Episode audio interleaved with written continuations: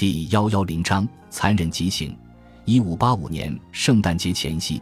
伯勒特爵士对特伯利城堡维安漏洞的担忧总算能稍歇。他接获消息，女王注意到玛丽斯图亚特的不满，因此只是从特伯利城堡移间到位于十二英里外艾塞克斯伯爵与查特里暂时空下来的坚固宅邸，主要希望能让洗衣妇也能长期住在里面。我无法想象，这些人要怎么把手指大的文件带出城堡外。伯勒特爵士对此感到相当满意，但多次发现玛丽斯图亚特对外联络的神通广大后，沃尔辛厄姆爵士并不像伯勒特爵士那么确定。然而就在此时，他灵感乍现，不如利用玛丽斯图亚特对外联系的能力，让他自己露出马脚，这样他就有理由处理掉他。受到命运之神的眷顾，这个月一名受训中的天主教神职人员吉尔伯特·葛佛德刚从法国踏上英国土地时。就在拉伊遭到逮捕，接着就被带到沃尔辛厄姆爵士跟前。就他所知，葛佛德是玛丽斯图亚特的友人，从巴黎派来英国的间谍，意图与玛丽斯图亚特恢复联系。在发现计划曝光后，意志不坚的葛佛德随即被煽动，转投沃尔辛厄姆爵士旗下。随后便接受指示，传递多份在法国大使馆等待玛丽斯图亚特已久的信件。玛丽斯图亚特交给葛佛德的回信，则直接交到沃尔辛厄姆爵士手上。他的秘书托马斯·菲利普斯是密码专家，负责破解信中密码并复制，接着重新封缄，再送回到原定的目的地。透过这个方法，沃尔辛厄姆爵士得以监督玛丽斯图亚特的通信网，设下了极大的陷阱。葛佛德告诉玛丽斯图亚特，他安排了秘密通道。可将信件走私进出查特里，沃尔辛厄姆爵士也发现，巴克斯顿当地的酿酒人马斯特伯顿定期运入一桶一桶的酒，葛佛德必须负责说服这个酒商，同时承诺给予丰沃的报偿，将玛丽斯图亚特的信件藏在防水的小木盒中，穿过瞳孔藏在酒中。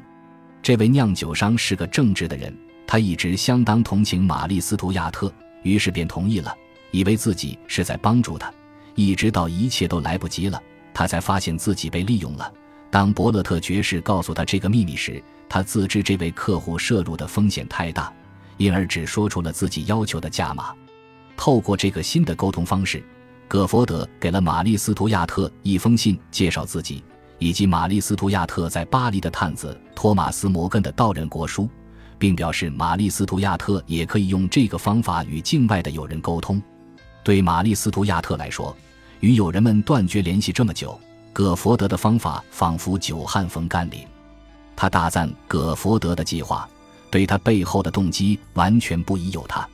不久后，玛丽斯图亚特开开心心地收下法国大使馆来的二十一包信件，并准备回信。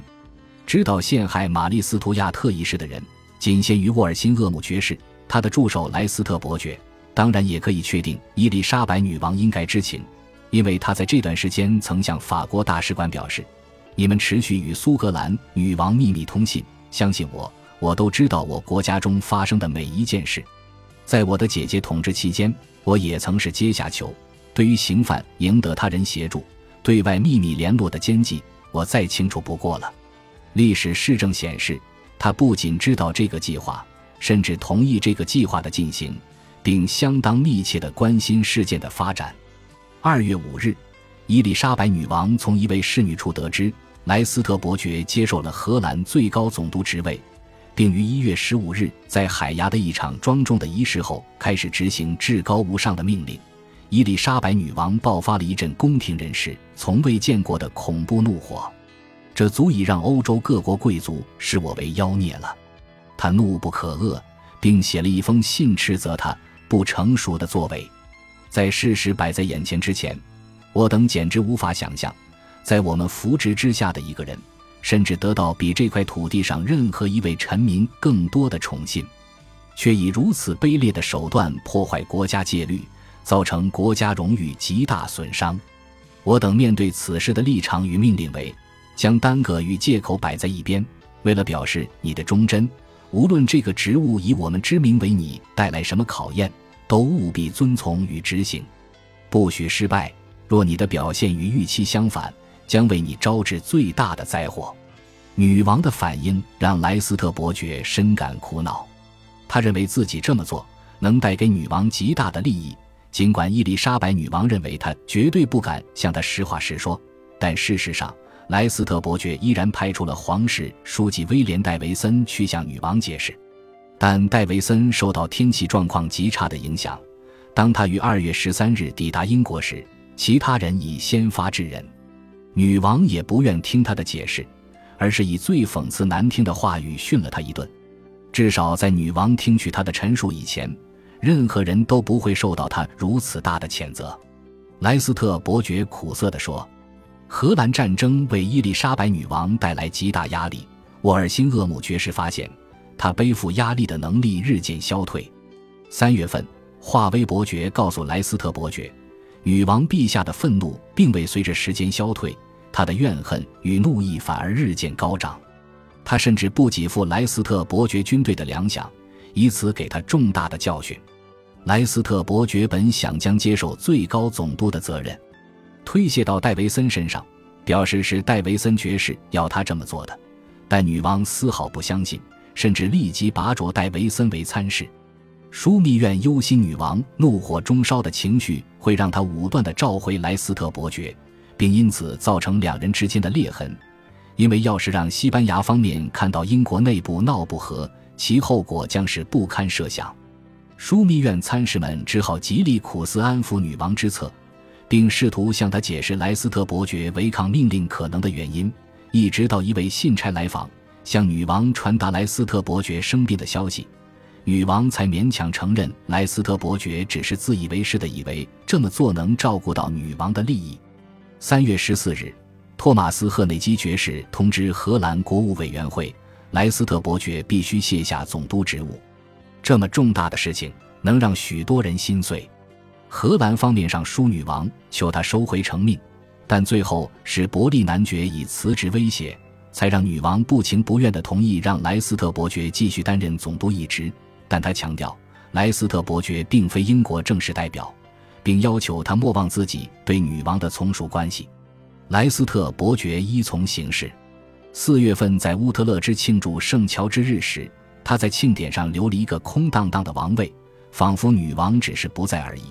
女王的座位上甚至还摆放着饮料与食物。女王对你依然不太能谅解。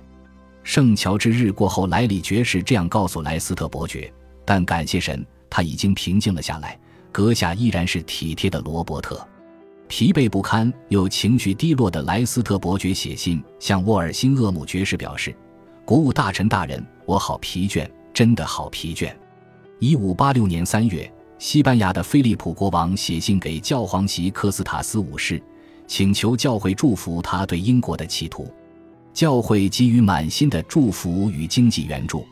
这场侵略阴谋以讨伐异教徒为名，准备展开大规模圣战。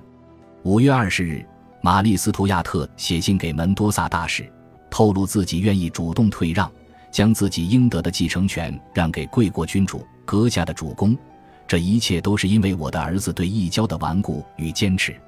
然而，菲利普国王却向罗马教皇表示，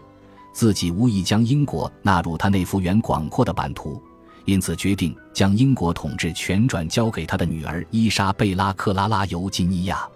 五月底，葛佛德将两封玛丽斯图亚特的信件交给沃尔辛厄姆爵士。第一封是写给门多萨大使的信，他向西班牙方面承诺对入侵计划鼎力相助，同时允诺寻求詹姆士六世的协助。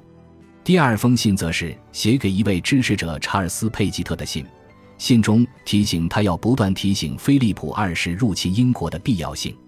佩吉特的回信自然也经过沃尔辛厄姆爵士的审查，透露一名神职人员约翰·巴拉德刚从法国抵达英国。准备精心安排英国天主教人士起义，西班牙大军也准备同步进攻，时间就在这一年的夏天。巴拉德神父很快就成了沃尔辛厄姆爵士紧迫关注的对象。与多数曾待在国外的天主教徒一样，这位误入歧途的神职人员将天主教支持玛丽斯图亚特登上英国王位的概念看得太过夸张偏激。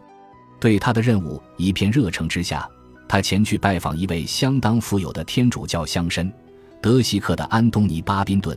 他已经在地下支持苏格兰女王长达两年时间了。